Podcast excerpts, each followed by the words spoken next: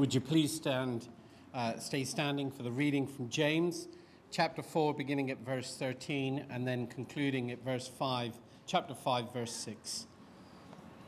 Come now, you who say, Today or tomorrow we will go into such and such a town and spend a year there and trade and make profit. Yet you do not know what tomorrow will bring. What is your life? For you are a mist that appears for a little time and then vanishes. Instead, you ought to say, If the Lord wills, we will live and do this or that. As it is, you boast in your arrogance, and all such boasting is evil. So whoever knows the right thing to do and fails to do it, for him it is a sin. Come now, you rich, weep and howl for the miseries that are coming upon you. Your riches have rotted, and your garments are moth eaten. Your gold and silver have corroded, and their corrosion will be evidence against you and will eat your flesh like fire. You have laid up treasure in the last days. Behold, the wages of the laborers who mowed your fields, which you kept back by fraud, are crying out against you.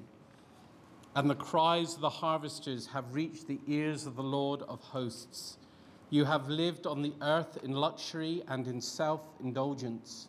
You have fattened your hearts in the day of slaughter. You have condemned and murdered the righteous person. He does not resist you. The word of the Lord. God. Uh, please be seated.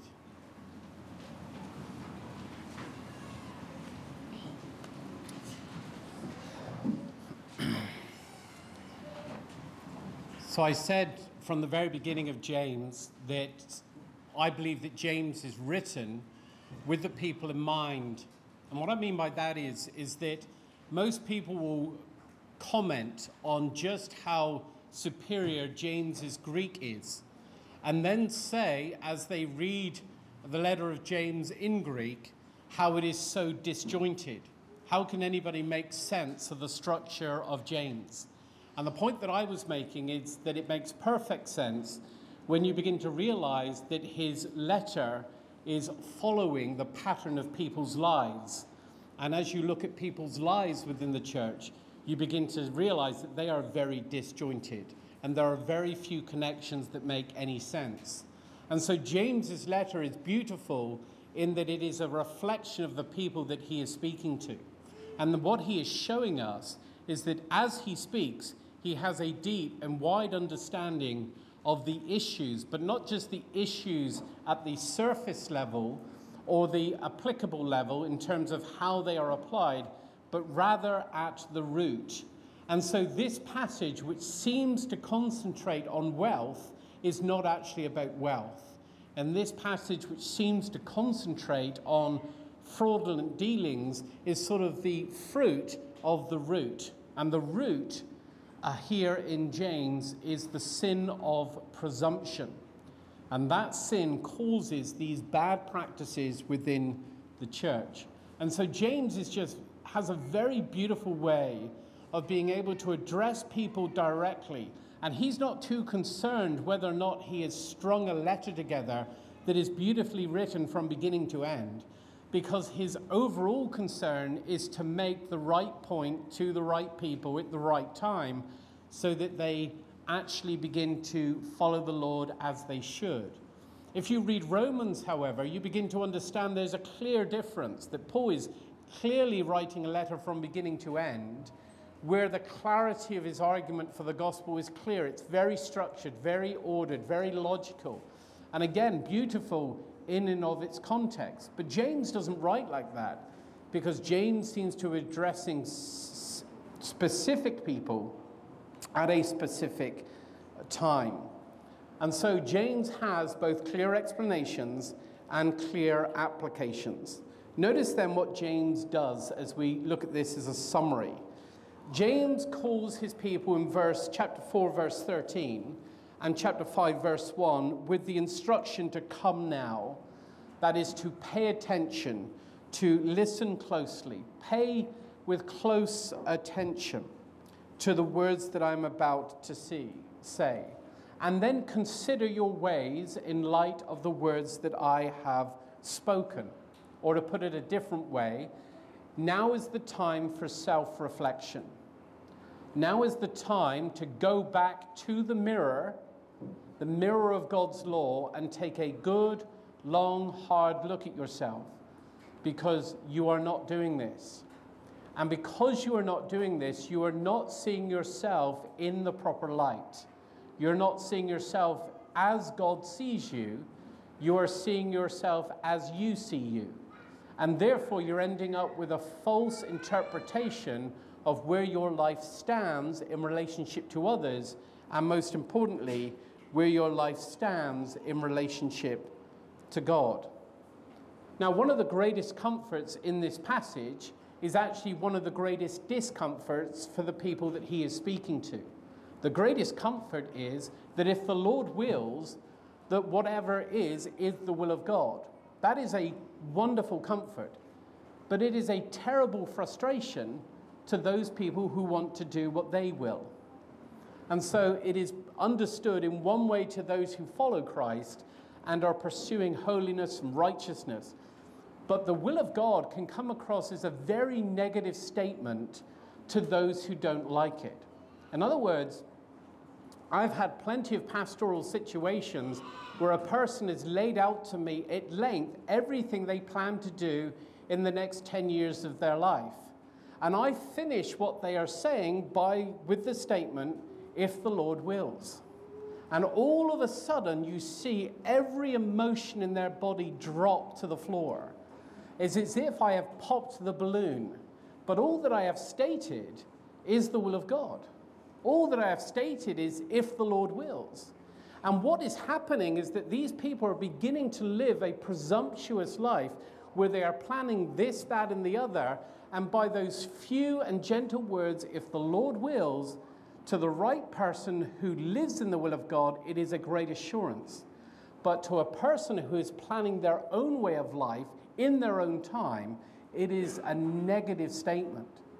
And so every time you speak to people who seem to be boasting their way through about what they'll do, just add the sentence, if the Lord wills. And it is the most wonderful correction to the heart that is going astray. Because it really is according to what the Lord wills as what we will do next. The main question that James has here is this What are you doing with your life? I don't ask, what are you doing tomorrow? Or what are you doing next month? You're allowed to plan, you're allowed to plan how. But what are you actually doing with the life that God has given you to live? Not what you do for yourself, but what do you do with it in relationship to the fact that you are now a servant of the Most High God? That you are now to live in accordance with His will, serving Him in the beauty of fellowship with other people. What are you doing with your life? This is at the very heart of James's question. Are you planning ahead as if God has no influence over your plans? Are you planning ahead as though God is not bothered about the decisions you are making? This is at the heart of what James is getting at the sin of presumption. The point here in verse 15 of chapter 4 is that nothing escapes the Lord's attention. Nothing ever escapes the, Lord atten- the Lord's attention. He knows what you're thinking, He knows what you're doing, He knows what you're about to think, and He knows what you're about to do. And therefore, the Lord is always ahead of you in guiding and protecting you, but He's always ahead of you in terms of the correction that He'll put in your path in order to bring you back to the place where you ought to be. And therefore, we are to understand everything that we have received comes from the Lord. All the riches and all the beauty and all the wealth and all the glory, anything that comes down to us, every good gift is from above. And therefore, live your life in the reflection of what do you have that you did not receive? What do you have in your life that has not been given to you as a gracious and merciful gift from the hand of your God? And as you consider this, then suddenly your life begins to take the shape that it ought to take. If not, then your heart is not being filled with the love of God. It is not considering the mercies of God. And life then becomes quite presumptuous. It then becomes something that you think you are owed. It then becomes something that you think it is yours to then divvy up into whatever segments you want in order to do whatever you want the next day. Your life is a mercy extended to you every single morning. When you wake up, you ought to say, Thank you, God, for mercies new. This is a mercy that I have woken up this morning. That is a mercy that I'm able physically to get out of bed and work and walk and serve. Nothing then is taken for granted as we live before God. Or to put it in the words of Jesus, are not two sparrows sold for a penny, and not one of them will fall to the ground apart from your Father? We tend to think that ah, God only is concerned with the big things. No, not even a sparrow can fall to the ground apart from the will of the Father. Everything is carefully and graciously cared for by the Lord who wills. And so the issue here is not the wealth, it's not the planning, it is rather the sin of presumption. It is the sin that I can make decisions that can bring about certain ends, irrespective of anything that God does, or even, if you are that arrogant, over and against what God has actually willed. Calvin once said that no Christian should ever expect a blessing contrary to the way, to the revelation of God's word. You should never expect God to bless you in ways for your own ends. That's not how God works. And so we live a life that is dependent on God whether we realize it or not. And therefore, independent living is presumptuous living. Independent living is a life that doesn't consider the mercies that you have received this morning. An independent life is a life where you think the future will actually be according to what you will. And even when it isn't, you keep trying. And it, it is that keep trying that keeps you off track. Because you are constantly trying to, to fulfill your own will rather than live in humble dependence on the will of God who wills whatever comes to pass. And so the problem of presumption is almost identical to the problem with anxiety. Because the reason people are anxious in the Sermon on the Mount is because they are worried about tomorrow, which they have no control over. And that worry then dictates the choices and the decisions that they make. And decisions means that they then live a certain type of life that has certain commitments that are different than what they ought to be. So then you begin to see how life spirals out of control because the underlying issue in anxiety is exactly the same as it is in presumption. You're not living your life as if the Lord is in control. And so the anxious person and the presumptuous person are committing the same sin. They're different results, of course, but it's the same sin. It's the sin of not appreciating that everything is according to the will of your Lord. And this is the very heart of what James is saying. Wealth, as in the Sermon on the Mount, as here in James, has the capacity to blind your eyes as to what you do to others. Wealth has the capacity to blind you to the needs of others but it also has the, the, the, the effect of causing you to turn a blind eye to things that could actually affect your bottom line. That's what wealth can actually uh, do. do. And so God is showing us through his word here and through James that the root of the issue of anxiety and worrying about the future and even trying to plan for it is a lack of understanding and belief and conviction that God is willing all things to come to pass. Here in James, the sin of presumption is exactly the same. At the very root of it is you are just not believing that whatever you are dealing with in life, you're always dealing with God. You think you're not, but you really are, and you're dealing with God's will. And so, chapter 5 we have the same again. Come now, you rich. Again, further reflection, perhaps to a different group of people, perhaps to many different people. And the question is, is why aren't people convinced of the shortness of life when everything in the world should convince them that life is short and that things perish? I mean, think about it. You buy something brand new, it's only a matter of time before it gets old. Why doesn't that convince you that to put any storage in material things is to put storage in that which rots away? Or that when you look at people and you begin to realize that I've known this person for 20 years and they don't look like what they did 20 years ago, you're getting old. Of course, you still love them, okay, because your love is not based on how they look, is it? It is based on what you are to do for them in relationship with God. And so now we begin to see that we have everything surrounding us telling us that everything gets old, everything rots, everything decays, and yet we're still not convinced.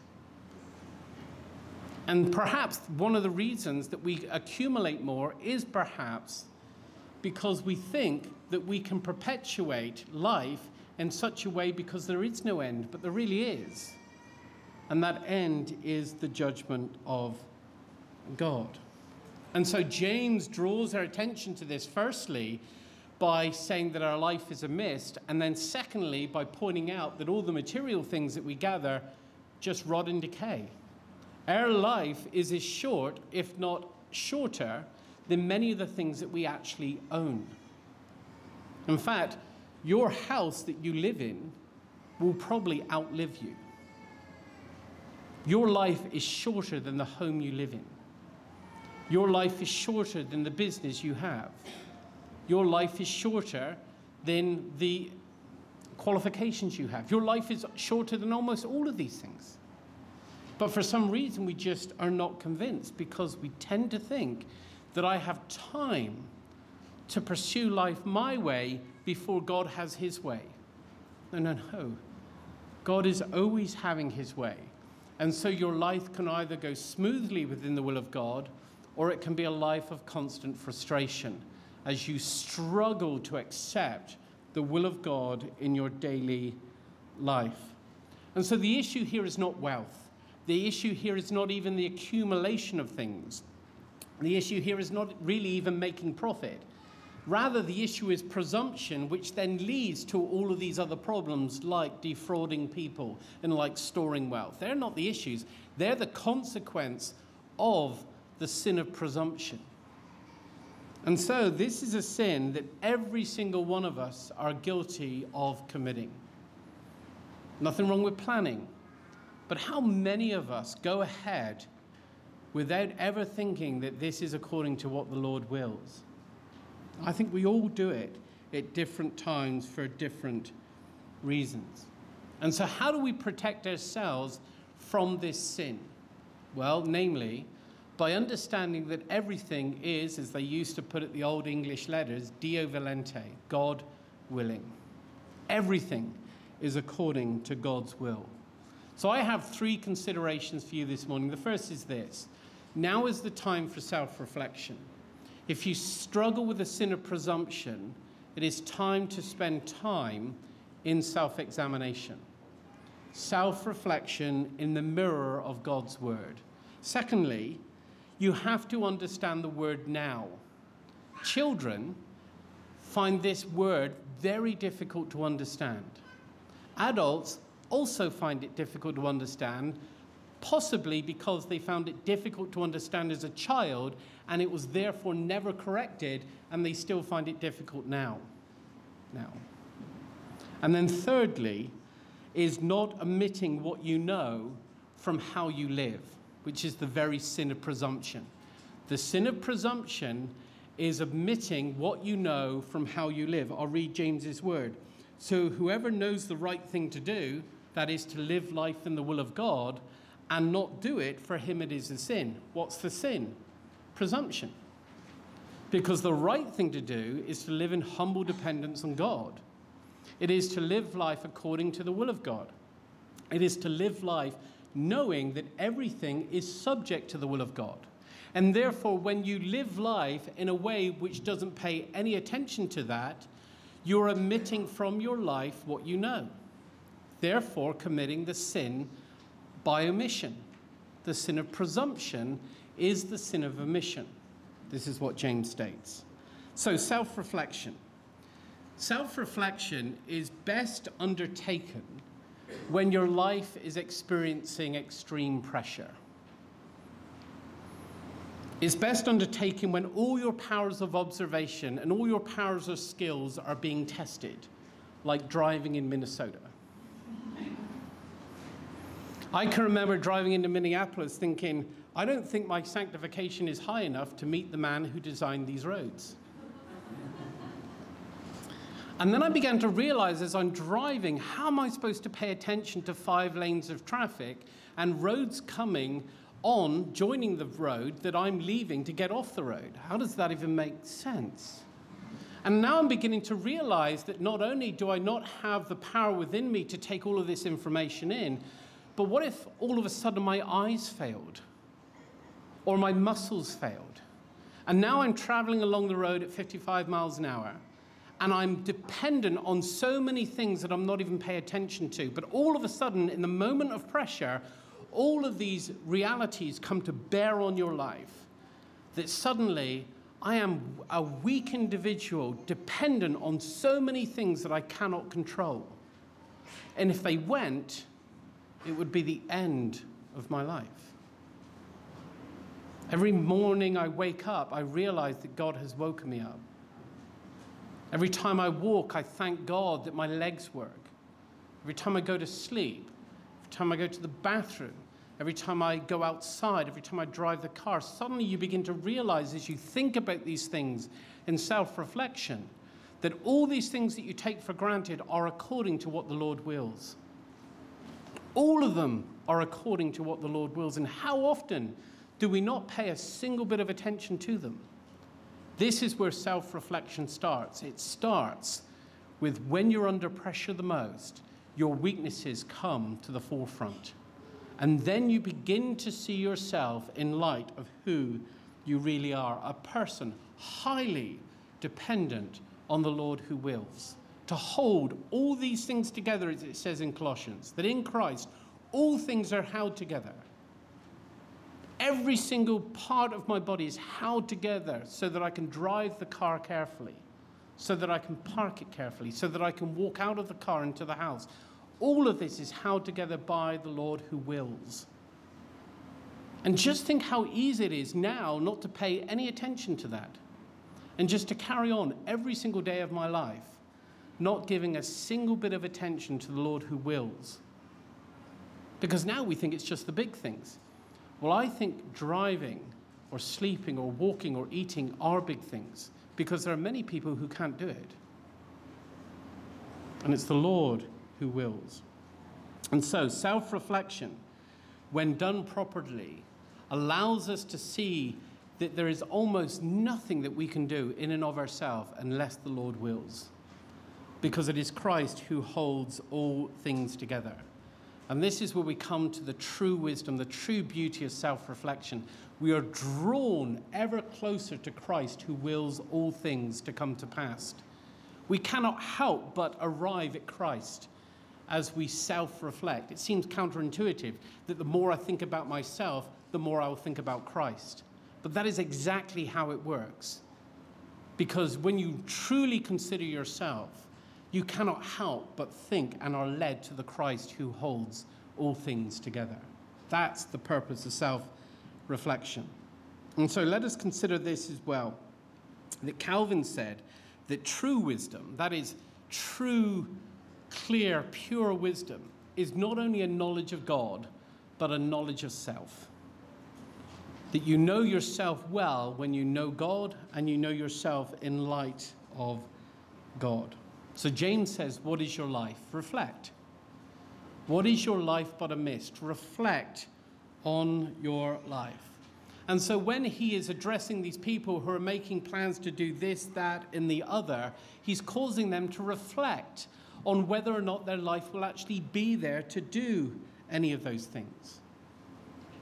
Rather, understand that daily mercy is extended to you daily in order for you to do the things that you have planned to do. Nothing wrong with planning, it's just the presumption that you can be there without the Lord. It's just the presumption that you can do it in the strength of your own will rather than dependence on God's will. The sin is not the planning, the sin is the presumption. The sin is not the wealth, the sin is the presumption.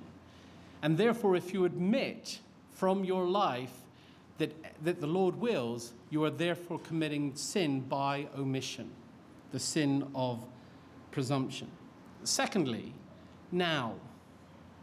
Now is misunderstood by children and also misunderstood by parents. Let me put it this way when a child says to their parent, Can I have, or can I go, or can I do, or can I, can I, can I? And the parent says, No, not now, doesn't make any sense to a child. Because you know what's going to come next. Do you mean like not now, like not right now? Or do you mean like not now, as in not before supper? Or do you mean not now, as in not before bedtime? Or not now, as in not today? Or not now, as in not tomorrow? Or not, right? Now, a child who thinks like this is thinking wisely. The parent who doesn't understand is misunderstanding just how clever their child is. Because now becomes very difficult to understand. Now, what's the problem? Now, when a child grows up with the not now and not knowing what the not now means, they live life before God, constantly pushing against the will of God. So they try this and they try that. And the Lord's will directs them in a completely different direction, as if to say, not now. And because they don't know how to handle the not now, they consider doing their own thing all over again, only for the will of God to stop them for a second time. But instead of them drawing a conclusion that the Lord may not be leading them that way, they just go, not now, maybe later. And so they keep pursuing life their own way because they've never learned that not now is no, not now because it's not good for you, or not now at all, or not now because I'm leading you a different way. And so, one of the reasons why Christians get frustrated with the will of God is because they are constantly waiting for the will of God to match their will. They're constantly living life to, I'm going to do this. And every time they get frustration, they just say, It's okay, the Lord didn't will it for me today, but maybe tomorrow, because it's not now. And maybe next week. And so they continue in their folly and they continue in this chop and change, this back and forth, like the double minded man in James 1, where they are driven and tossed because they haven't quite got used to the slow direction of how the Lord leads. And so they are constantly coming before the Lord, frustrated with the will of God, but thinking, well, it's just not now, but maybe tomorrow.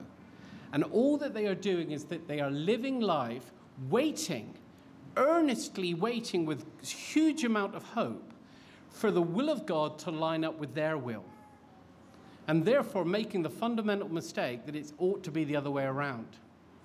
That it is your will that is to come into line with the will of God. And so the reason it doesn't is because they take the Lord's will is not now, but they don't know what that means. Well, not today. Well, I'll try again tomorrow. Not this year. Well, I'll try again next year. And so money is wasted, time is wasted, effort is wasted. And why is it wasted? Because they're constantly waiting for the will of the Lord to match their will, instead of learning that true wisdom is your will coming in line with the will of God. Make sense?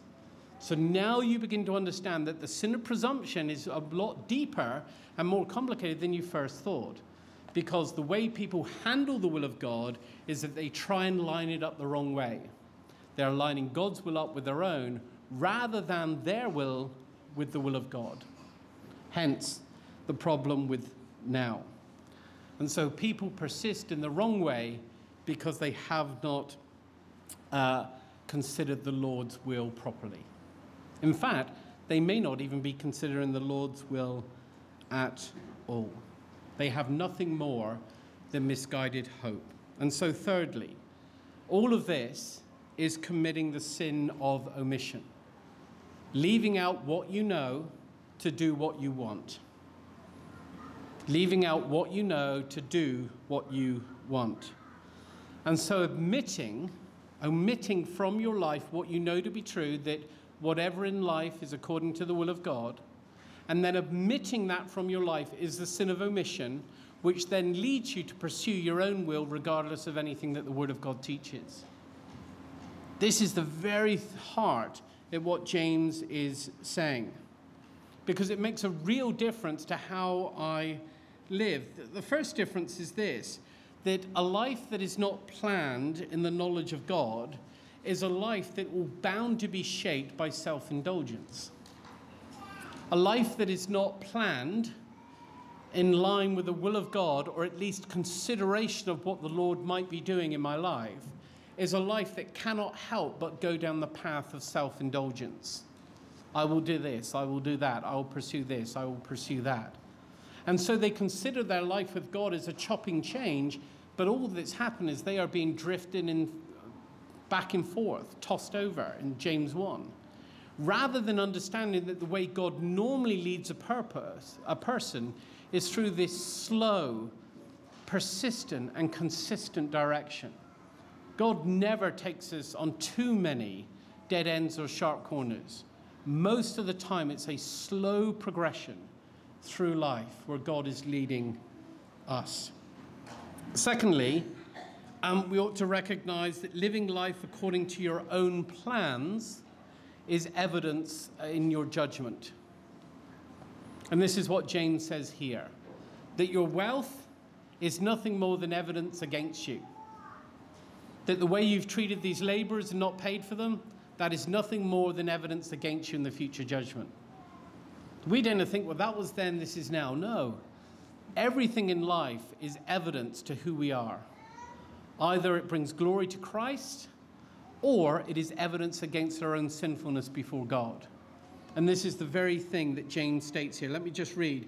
Behold, the wages of the laborers, this is chapter 5, verse 4, of the laborers who mowed your fields, which you kept back by fraud, are crying out against you and cr- the cries of the harvesters have reached the ears of the Lord of hosts. Evidence against you. You think you've got away with it, but it's evidence against who you are.